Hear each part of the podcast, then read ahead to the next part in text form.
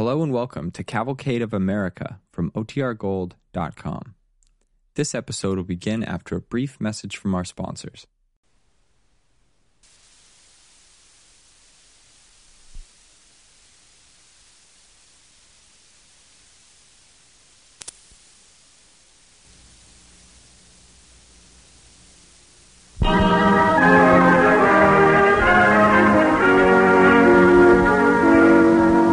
Company of Wilmington, Delaware, makers of better things for better living through chemistry, presents the Cavalcade of America. Tonight's star, Raymond Massey. Tonight's story, With Malice Toward None.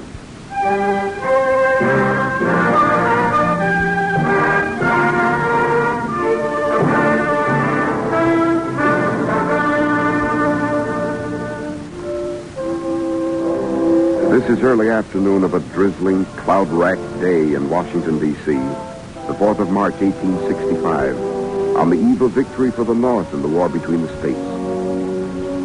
Despite a downpour in the morning, a huge crowd has gathered before the portico of the Capitol building.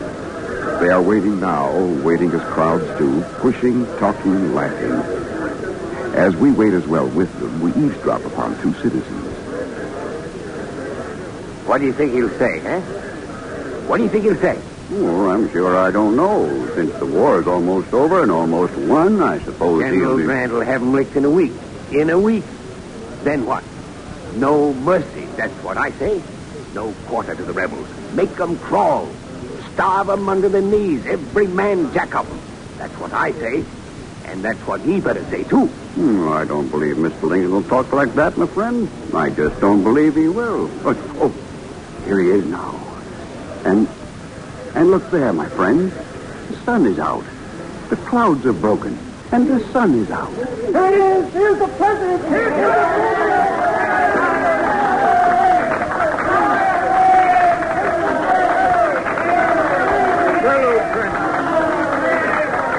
Fellow countrymen. Fellow countrymen. Fellow countrymen. At this second appearing to take the oath of presidential office, there is less occasion for an extended address than there was at the first. The progress of our arms, upon which all else chiefly depends, is as well known to the public as to myself. And it is, I trust, reasonably satisfactory and encouraging to all. On the occasion corresponding to this four years ago, both parties. What is he thinking? This gaunt, monstrously weary man who has but a scant 40 days to live. This speech he had written out a week before the inaugural as he pondered the terrible choices victory itself would bring to him. Figures far more powerful than the little man in the capital crowd would counsel revenge, a piece of fire and the sword. He remembers perhaps one such bloodthirsty gentleman, one we shall call Wesley Ford Thatcher. Thatcher.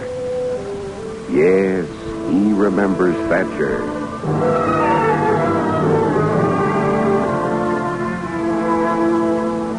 It was about a month before the inaugural, late in the evening, in Lincoln's office in the White House. Mr. President, I have come here to ask a most vital question. Sit down, Thatcher. Sit down. Please excuse my disability, as the man called it. My vest seems to have come undone somehow. Mr. Lincoln, I have come here on behalf of hundreds of your own constituents in New York and New Jersey to ask a most important question. Take care, man. All questions grow less vital when delivered from a sitting position. I found that out. Very well, then. This chair will do. But I must most respectfully warn you. That you'll sit up straight, right spang on the edge of it? Well, all right. That's your privilege, my friend. I trust you'll allow me to slump down a little. Sorry, Thatcher. You see, all along about this time of day, I start to come apart at the seams. My vest rides up, my galluses lose their gimp, and my feet just naturally reach for the corner of the deck. You don't mind the slippers. Your friends, Mr. President, are by this time well used to your uh, remarkable appearance. May I count you, sir, among those few long-suffering martyrs? Martyrs? Among my friends? I have voted for you twice, Mr. Lincoln.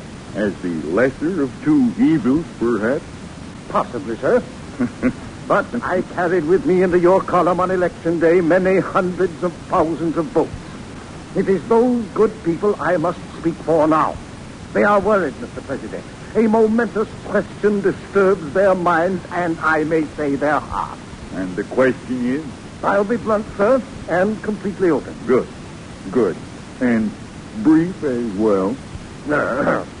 Jack, we want to know, Mr. President, whether or not you are at this moment conducting shameful, secret peace negotiations with Jefferson Davis in Richmond through the person of one F.P. Blair. The rumors are everywhere, sir. And sound men are everywhere left in the dark. We want to know. There, there, one question at a time. And do sit down, Thatcher. So it's old man Blair that worries you, our elder statesman. Yes, it is. Elder Medler, I'd call him. He frets me, too, at times. Well, I shall answer your question.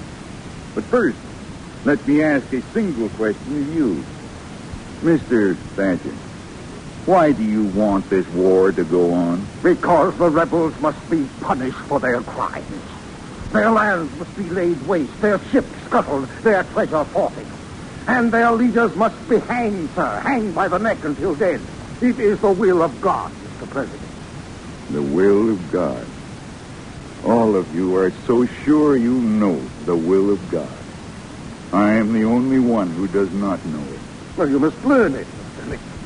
From you, sir. Unless I am more deceived in myself than I often am, it is my earnest desire to know what the will of Providence is. the President, I have asked you a question, if you please. Have you been conducting secret peace negotiations? No, sir. I have conducted no peace negotiations. Old man Blair has proceeded entirely upon his own authority. Well, At Blair's urging, Jefferson Davis yesterday sent a delegation to meet with General Grant. Just a few hours ago, I learned by telegraph that the meeting there had led to no result. The war will go on. good. It is that news, I'm afraid, that has caused my my extreme fatigue, Mr. Thatcher. Well, this is splendid news, Mr. President. It would not be considered so among the bivouacs and around the campfires of the men who have marched and suffered from Manassas through Gettysburg to the gates of Richmond. However, oh, that's probably John Nicolay, my secretary, wants me to get some supper. Come in, John. Come in. Mr. President. Yes, John. Uh, Mr. President, Why, you're all of a fluster. Secretary Stanton's had another telegraph message from General Grant. Most important, he says. Most important, sir. And can you meet him at the War Office telegraph room at once? Oh, to be sure, John. I guess Charlie Tinker down there can scare me up a bite to eat. Uh, if you will excuse me, Mr. Thatcher. Oh, certainly, certainly. I shall return home to Brooklyn much reassured, Mr. President, and I shall tell the voters whose confidence I have had the honor to Yes, inspire. yes, I'm sure you will. But I must get about the business of this war. This war you like so well, Mr. Thatcher. Come along, John.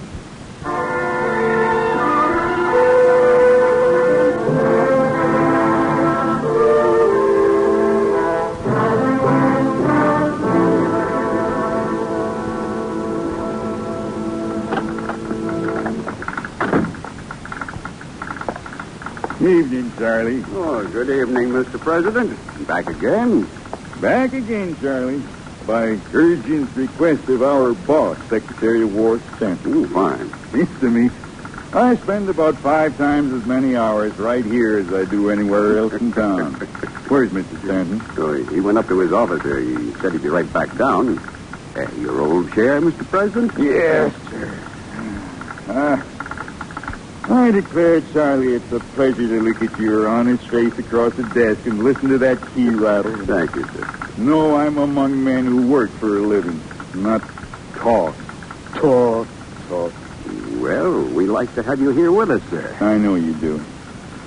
This is just about the one place in Washington where I can get loose and act as if I were back home on the Illinois circuit, lawyer in the game. You had any supper, Mr. President? No, Charlie. Things have sort of piled up on me all day long. Maybe you could do something about that. I already have, sir. You sent a boy out for sandwiches and coffee as soon as I heard you were coming back. there now, I swear. Telegraphers are my favorite people. they know I got human insides in spite of all the evidence to the contrary outside. Here's Stanton. Now, we'll catch it, Charlie. Good evening, Mr. President. Good Evening, Stanton. Uh, Good news? I'm afraid you'll think it's good news, Mr. Lincoln. I don't like it. Must be very good news indeed. From Grant? Yes. Well, he's changed his mind about the peace feelers from Jefferson Davis. Saw the emissaries again just an hour ago. Tinker. Was the last part of the message decoded? yes, sir. Wilson did it. Read it for us, Charlie. Uh, yes, sir. Uh, here it is. Uh, to Edwin M. Stanton, Secretary of War, War Office, Washington.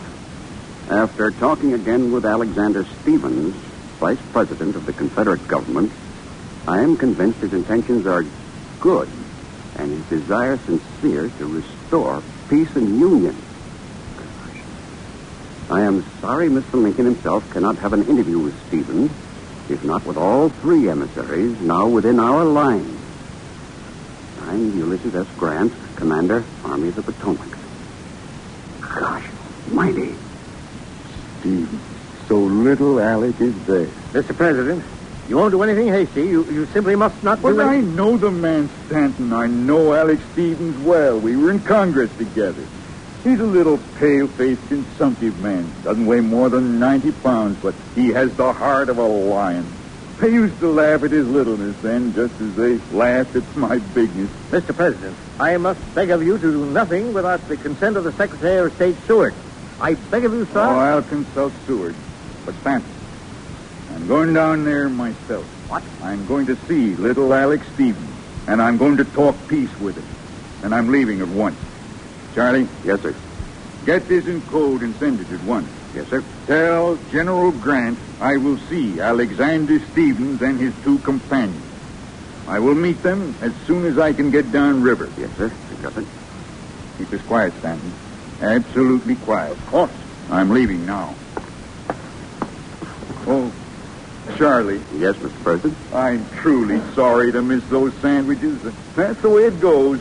Thank you, Charlie.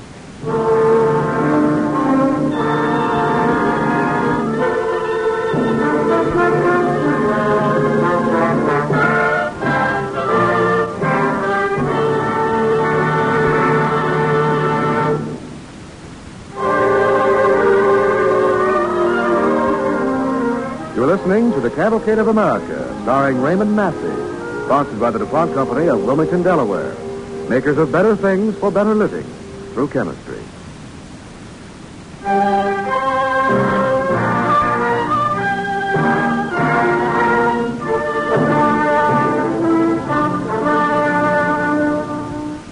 Tonight on Cavalcade of America, Raymond Massey is starring as President Lincoln in With Malice Toward None.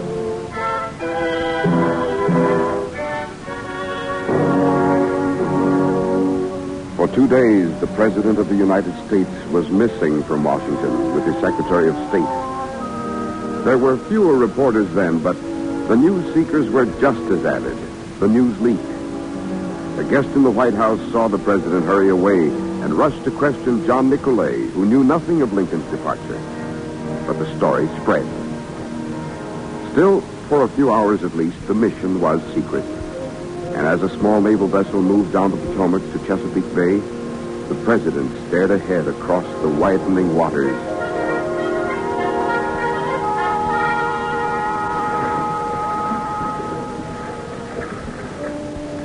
It's so clear to everyone else. It's written down in plain black and white to them. But to me, it's gray.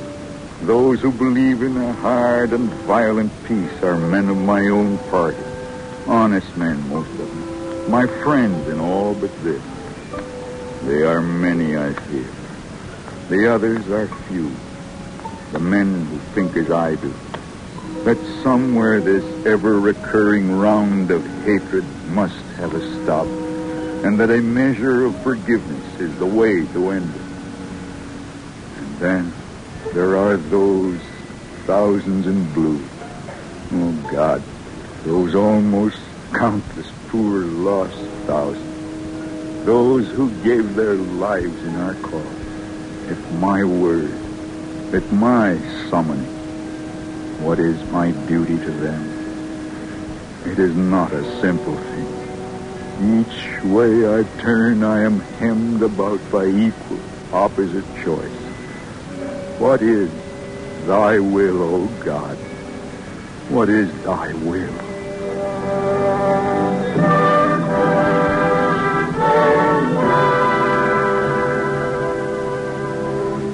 And in the morning, with the ship at anchor in Hampton Roads in Chesapeake Bay, near Fortress Monroe, the president receives a visitor. It is Vice President Alexander Stephens of the Confederacy. As the tiny Stephens comes aboard and into Mr. Lincoln's cabin, he is swathed in a huge overcoat of rough gray Confederate homespun with many heavy shawls against the February cold. Hey, Alec. Alec, I'd never know you. What in the world are you wearing? Why, a great coat made for Hercules, Abe. Or for yourself and the seven veils of Salome. Here, help me unwind, old friend. Here we are now. Just, just to keep turning, Alec.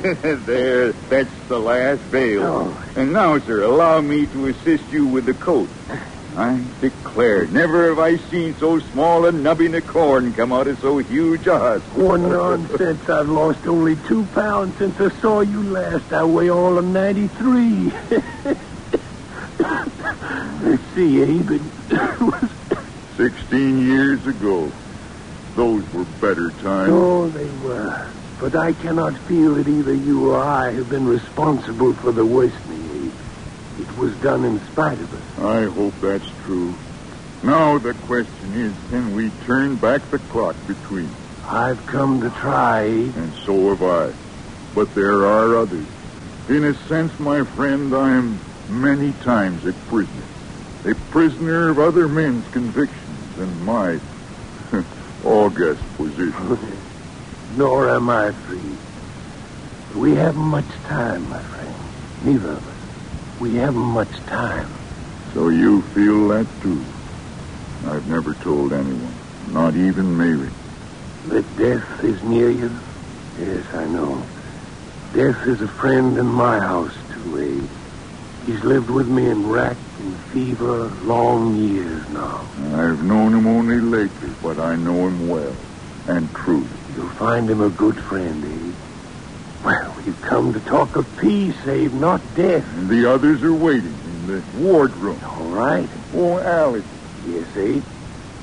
there are many things I must say officially, things I must say, the stand I must take. I understand.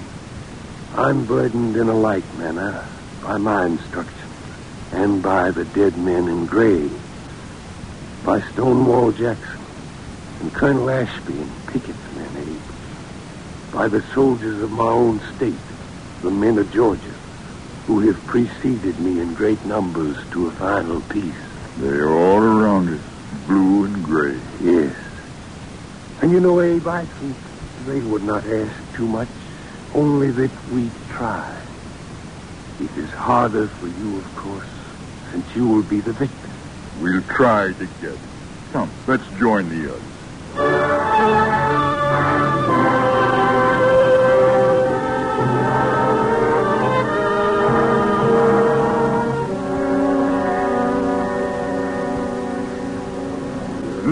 Gentlemen, I think I've made myself clear. Our points are three.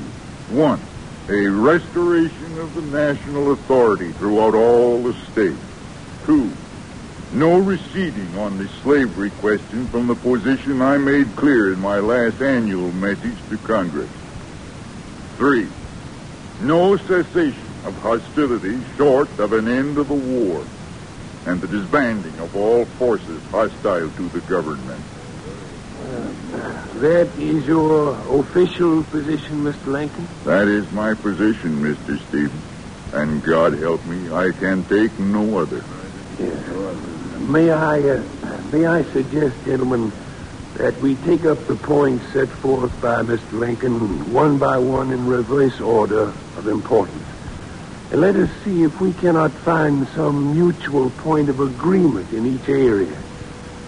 I believe my colleagues, Mr. Hunter and Mr. Campbell, will agree with me when I point out that in regard to an immediate cessation of hostilities, President Davis and General Lee would require certain conditions to be fulfilled.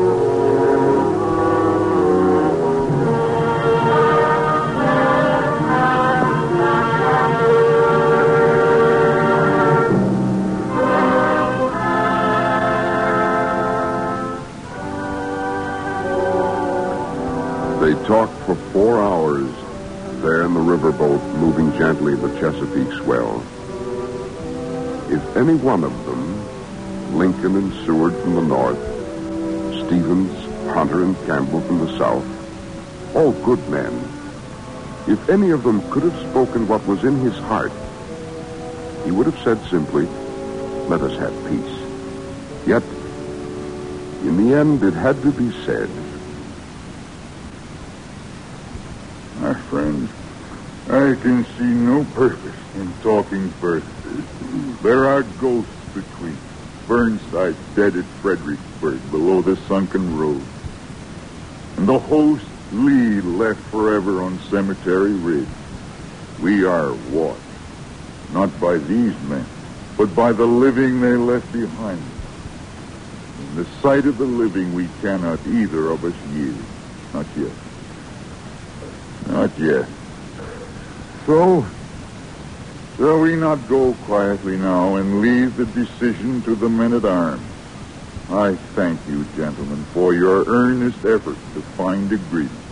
Well, Mr. Steve, yes, Mr. Lincoln. I should like to talk with you for a while before you leave, if I may.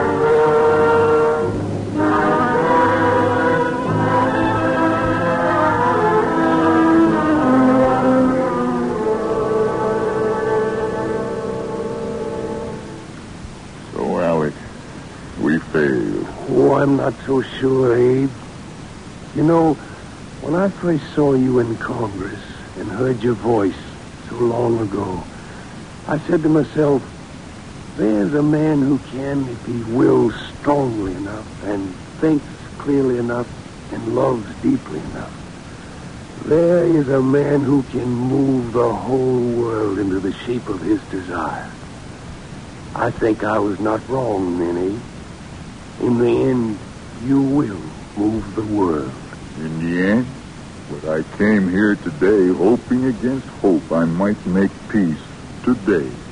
No, what is today? What is now? You and I belong to this now. But surely you know it. You said it yourself. Now will very soon have no meaning for us. The pale midget will vanish and no one will remember him. But the grotesque giant will live forever. In his words, in his deeds, in his loving kindness. Soon, Abe, you'll be called upon to speak again. Speak with charity, my friend. I shall speak with charity, and few will heed. But many will remember. I wish I was sure of that. But I shall speak again, just once more.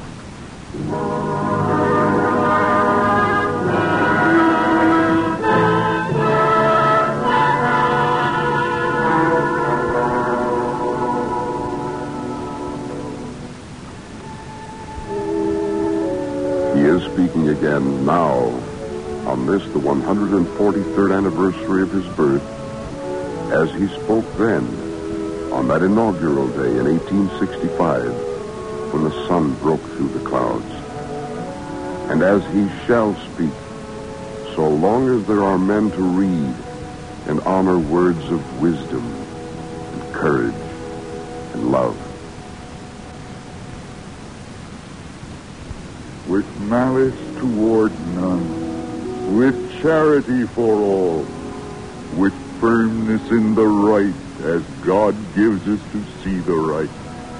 Let us strive on to finish the work we are in, to bind up the nation's wounds, to care for him who shall have borne the battle, and for his widow and his orphan, to do all which may achieve and cherish a just and lasting peace among ourselves and with all nations.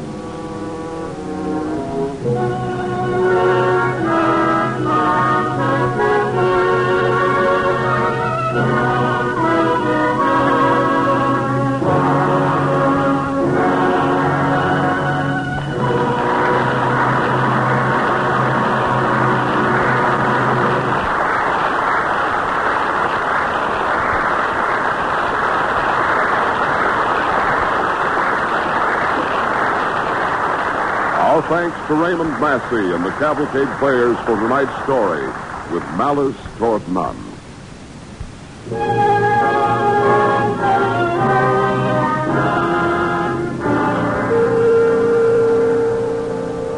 On December 25th, 1776, three words written by George Washington became a battle cry of freedom.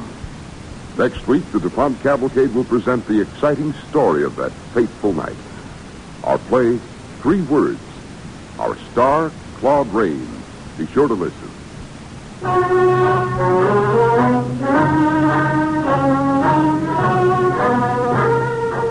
Tonight's DuPont Cavalcade with Malice Toward None was written by George H. Faulkner, based on the material from Abraham Lincoln The War Years by Carl Sandburg.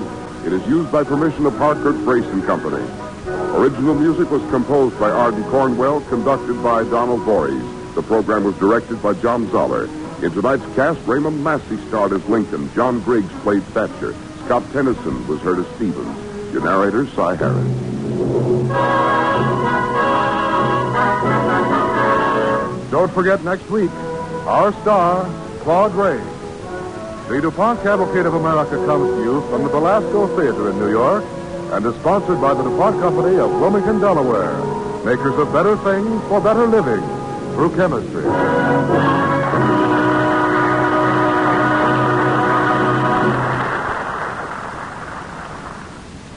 Next, it's Adventure on Hollywood Theater on NBC.